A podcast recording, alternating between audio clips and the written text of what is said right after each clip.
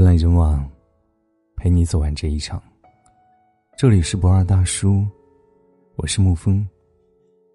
今天给您分享的文章是《千与千寻》再上映，十八年之后才发现，这是一部成年人的电影。小时候看《千与千寻》，以为就是一个小女孩跟随父母来到乡下，误入了一个怪物的世界，然后小女孩在这个世界冒险。最后带领自己父母逃离的童话故事。十八年之后，这部电影再一次搬上大荧幕。可是长大之后，我们再去看《千与千寻》，却有了不同的领悟。其实，《千与千寻》就是一部成人世界的电影。《千与千寻》里面有一幕，我相信很多人都印象深刻。千寻的父母在冷冷清清的街道，突然发现一个美食琳琅满目的免费美食。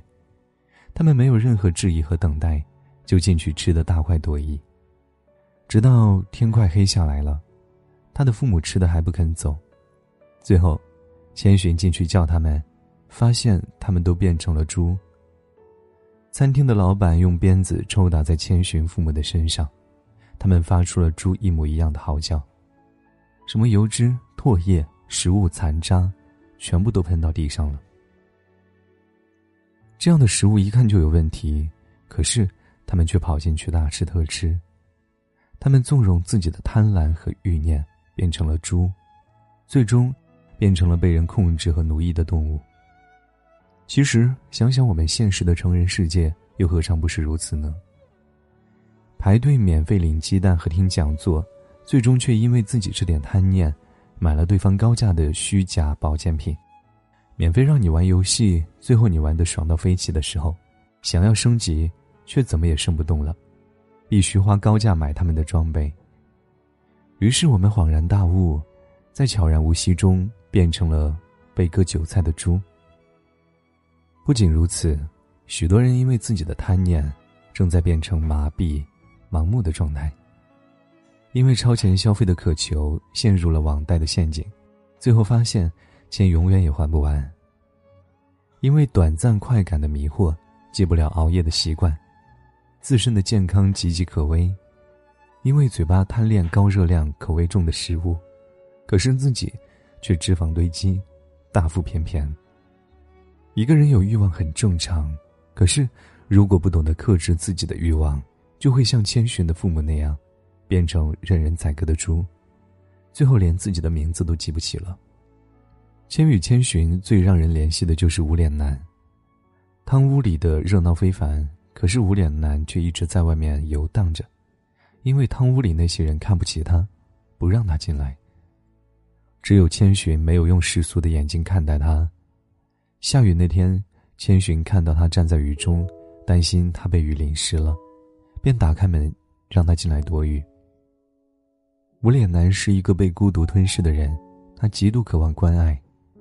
千寻对他的关心就像是一束光，点亮了他的整个世界，让他的身体温暖起来，所以，他也迫不及待的想要对千寻好。千寻需要一个药浴牌子，他帮他弄到了，后面又偷了好多药浴牌子给他。他看到别人喜欢金子，他以为千寻也会喜欢，可是千寻拒绝之后，他惭愧的低下了头。无脸男无法融入集体。他常常孤独的在桥头伫立着。他经常会感到惭愧，觉得自己是在给别人添麻烦，但是他又常常感到孤独，内心又渴望被别人爱。你说这像不像现实生活中的我们？在现实生活中，我们渴望交到朋友，谁对我们一点好，我们便掏心掏肺的想要回馈给对方。为了合群，我们会做一些不想做的事。说一些违心的话，极尽努力的去讨好和巴结那个群体里的人，因为我们害怕孤独。无脸男的卑微和讨好中都有我们的影子。有时候和一个人聊天，我们发给对方消息，他很久才回复，可是我们收到对方的消息，却总是迫不及待的大段大段回复给他。可能很多人有这样的习惯，给一个很重要的人发消息。如果对方一直没有回，那自己就会默默删掉那个对话框。因为总感觉那个对话框见证了自己的卑微和讨好。我的很多朋友都曾经把自己的微信头像改成了无脸男，而他们或多或少都有过这样的经历。无脸男为什么是没有脸的？因为他在卑微和讨好中，早就已经失去了自己，也忘记了自己本来的面目。为什么《千与千寻》的大部分场景都是发生在浴室呢？因为这是洗去人们污垢最脏的地方。汤婆婆讨厌别人不做事，只知道吃饭，可是她自己的儿子才是最大的巨婴。她总是对她的儿子说外面很脏，不想让他看到浴室里那丑陋的一面。可是。他自己才是肮脏的源头，他可以在上一秒钟对顾客笑脸相迎，下一秒又对员工变脸痛骂。锅炉爷爷最向往自由，在他年轻的时候去过很多地方，曾经仗剑走天涯，可是中年之后却困在一个锅炉房里面。这四十年来，他一直在锅炉房添煤加炭，吃了睡，睡了吃，无限次循环。白龙似乎很酷，惩恶扬善，可是他迷恋魔法，被汤婆婆给控制，替他做了很多坏事，他也活成了自己最讨厌的人。《千与千寻》的整个电影就是对我们现实生活中的一个投射。整个浴场的人都在努力工作，加班加点，像一颗颗流水线上的螺丝钉，像不像我们现在九九六的员工呢？你看这个青蛙。劳累之后在窗户口抽烟，和我们加班员工在窗口抽烟，有什么区别吗？电影中，汤婆婆会夺走每个人的名字，最后只剩下一个字，这像不像我们现代人融入社会之后，只剩下赵经理、钱医生、孙律师、李老师？电影中说道，在这里不工作的人就会死去，那些被工作压得喘不过气来的人，工作难道？不是他们的生命吗？无脸男在浴场撒下金子，那些被工作重压的人，都卑言屈膝，弯下腰去捡。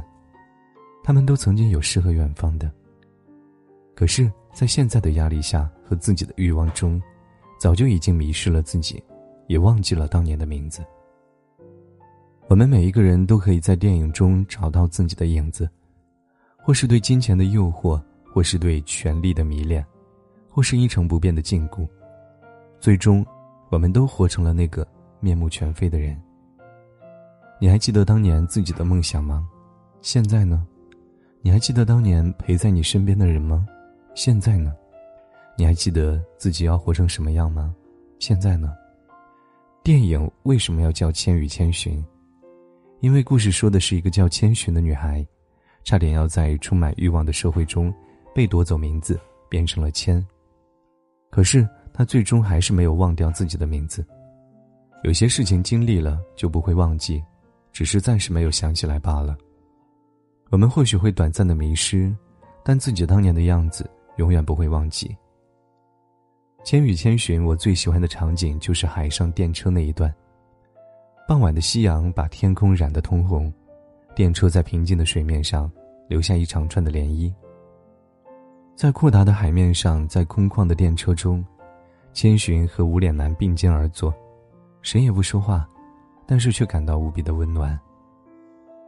外面水天一色，分不清什么时候是天，什么时候是水，在电车的飞驰中变成了白色的光和影。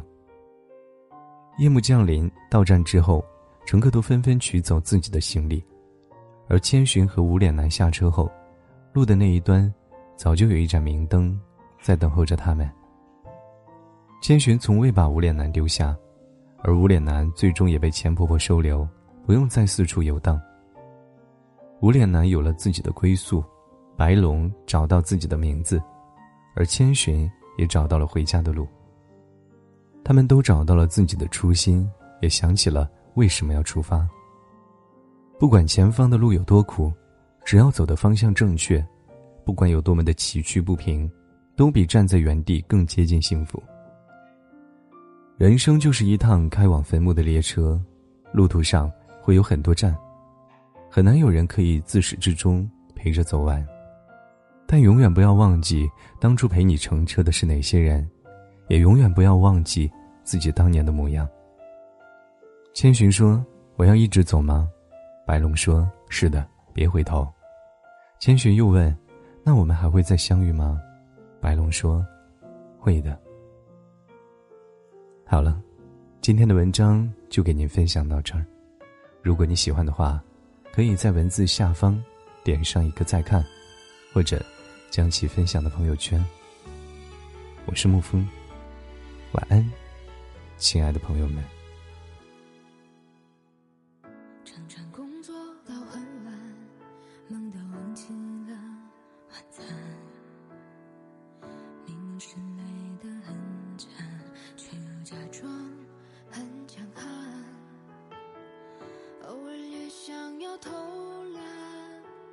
什么事都不想干，可是生活的琐事总是让人感到心烦。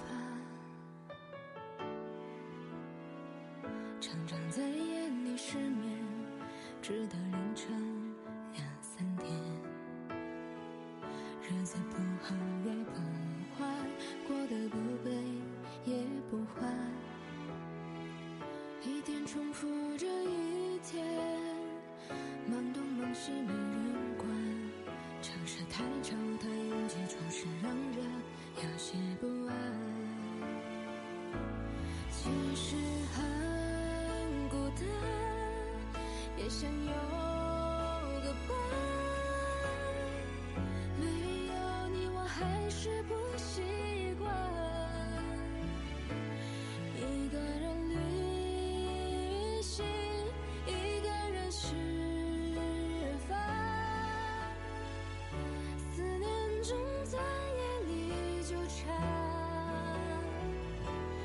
其实很孤单，很想有。